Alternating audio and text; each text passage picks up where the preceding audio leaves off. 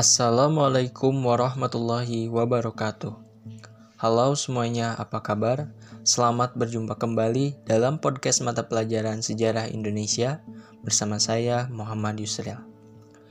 Setelah mempelajari materi tentang dinamika dan dampak pendudukan Jepang di Indonesia, menurut kalian, benarkah kemerdekaan yang diraih oleh bangsa Indonesia merupakan pemberian dari pemerintah Jepang?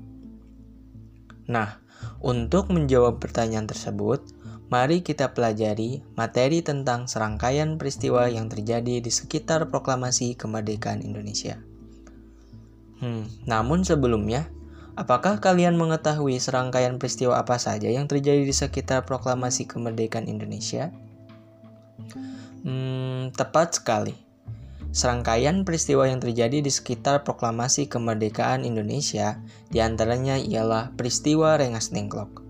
Dengan mempelajari sejarah terjadinya peristiwa Rengas Dengklok sampai proklamasi kemerdekaan Indonesia, Anda sekalian diharapkan dapat memahami, menganalisis, dan menghayati proses kemerdekaan yang telah diraih oleh bangsa Indonesia melalui kegiatan diskusi kelompok dan role playing.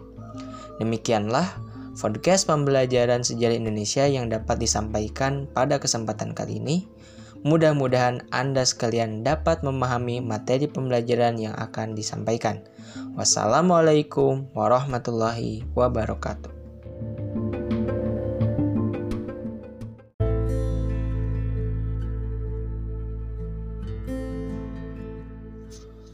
Assalamualaikum warahmatullahi wabarakatuh.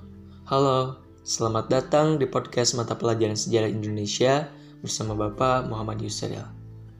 Setelah kita mempelajari materi mengenai hasil kebudayaan manusia praksara di Indonesia, apakah kalian tahu pengaruh nilai budaya manusia praksara bagi kehidupan masyarakat di Indonesia saat ini?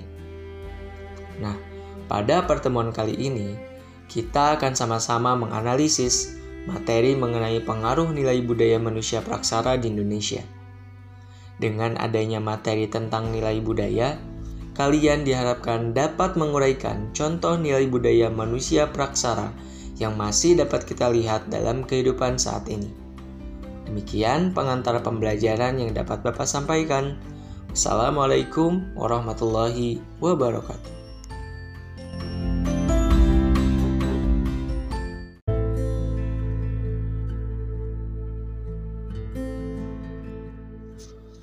Assalamualaikum warahmatullahi wabarakatuh. Halo, selamat datang di podcast mata pelajaran sejarah Indonesia bersama Bapak Muhammad Yusril. Setelah kita mempelajari materi mengenai hasil kebudayaan manusia praksara di Indonesia, apakah kalian tahu pengaruh nilai budaya manusia praksara bagi kehidupan masyarakat di Indonesia saat ini? Nah, pada pertemuan kali ini, kita akan sama-sama menganalisis materi mengenai pengaruh nilai budaya manusia praksara di Indonesia.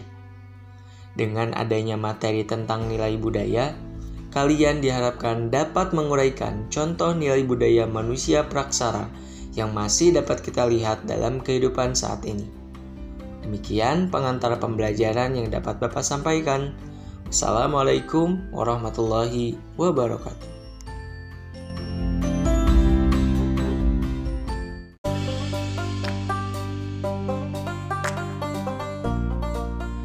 Assalamualaikum warahmatullahi wabarakatuh. Perkenalkan, nama saya Muhammad Yusril Saifur Rahman. Di sini saya akan memberikan pemaparan, kesimpulan dan refleksi yang bisa saya uh, dapatkan setelah mengikuti perkuliahan mata kuliah Filosofi Pendidikan Indonesia berkenan dengan materi topik kedua yakni dasar-dasar pendidikan menurut Ki Hajar Dewantara. Pada bagian ini, saya bisa memberikan kesimpulan bahwa Ki Hajar Dewantara pada dasarnya membedakan kata pendidikan dan pengajaran dalam memahami arti dan tujuan pendidikan. Menurut Ki Hajar Dewantara, pengajaran pada dasarnya merupakan bagian dari pendidikan itu sendiri, di mana pengajaran merupakan proses pendidikan dalam memberi ilmu untuk meningkatkan ke kualitas anak secara lahir dan batin. Sedangkan pendidikan menurut Hajar Dewantara merupakan serangkaian kegiatan untuk memberikan tuntunan terhadap segala kekuatan, kodrat yang dimiliki anak agar ia mampu mencapai keselamatan dan kebahagiaan yang setinggi-tingginya, baik sebagai seorang manusia maupun sebagai anggota masyarakat. Menurut Ki Hajar Dewantara juga, pendidikan pada dasarnya merupakan sarana untuk menyemaikan benih-benih kebudayaan dalam masyarakat. Eh, Ki Hajar Dewantara memiliki keyakinan bahwa untuk menciptakan manusia Indonesia yang beradab, maka pendidikan menjadi salah satu kunci utama untuk mencapainya, agar anak bisa berkembang menjadi manusia yang merdeka sesuai dengan identitas kebudayaannya. Lalu apa sih yang dimaksud dengan manusia merdeka? Menurut Ki Hajar Dewantara, manusia merdeka adalah manusia yang hidupnya yang hidupnya lahir maupun batinnya tidak bergantung pada orang lain, akan tetapi bersandar pada kekuatan sendiri. Dalam proses menuntun, anak diberikan kebebasan, namun pendidik sebagai pamong dalam memberikan tuntunan dan arahan agar anak tidak kehilangan arah dan membahayak, yang membahayakan dirinya. Nilai sosial kultural dalam konteks pendidikan menurut Ki Hajar Dewantara menjadi proses penguatan kodrat anak yang masih harus terus dibimbing dan dibina oleh pendidik untuk memberikan bimbingan sesuai dengan kodrat alam dan kodrat zamannya. Hal ini dilakukan agar terjadi perubahan budi pekerti yang menjadi orientasi pendidikan menurut pandangan Ki Hajar Dewantara. Lalu apa sih pengertian dari budi pekerti? Budi pekerti sebenarnya diartikan sebagai perpaduan antara kemampuan cipta atau kognitif, karsa atau afektif, dan karya psikomotor yang harus selalu dioptimalkan oleh peserta didik. Perubahan budi pekerti dalam diri anak merupakan upaya yang harus dibangun oleh pendidik untuk menciptakan manusia seutuhnya.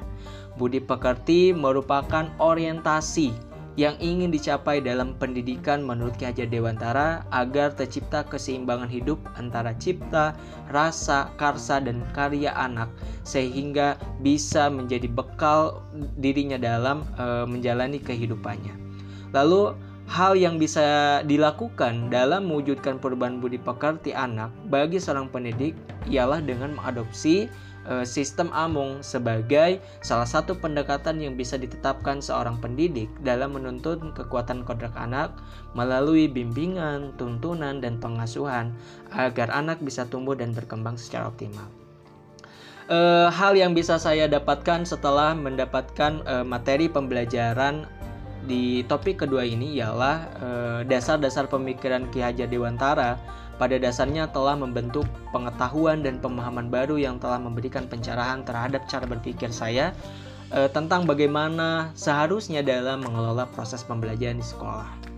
Hal yang bisa saya praktikkan dalam proses pendidikan dan pembelajaran di sekolah misalnya ialah dengan mengelola kegiatan pembelajaran yang berorientasi pada pelayanan peserta didik melalui sistem Among e, sesuai dengan dasar pemikiran Ki Dewantara proses pembelajaran yang bisa saya lakukan di sekolah di antaranya dengan e, memberikan bimbingan dan tuntunan kepada peserta didik agar e, terjadi peningkatan budi pekerti yang sesuai dengan nilai dan norma yang berlaku di masyarakat.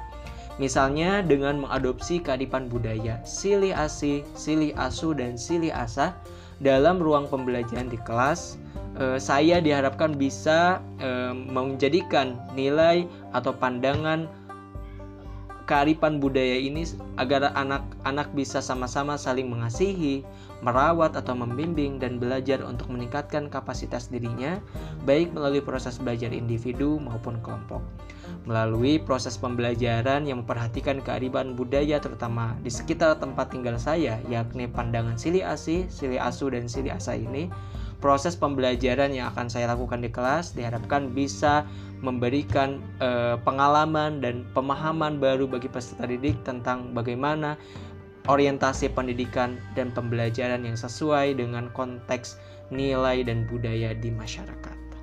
Mungkin itu eh, kesimpulan dan refleksi yang bisa saya dapatkan setelah mengikuti perkuliahan mata kuliah filosofis pendidikan yang membahas tentang dasar-dasar pemikiran Ki Hajar Dewantara.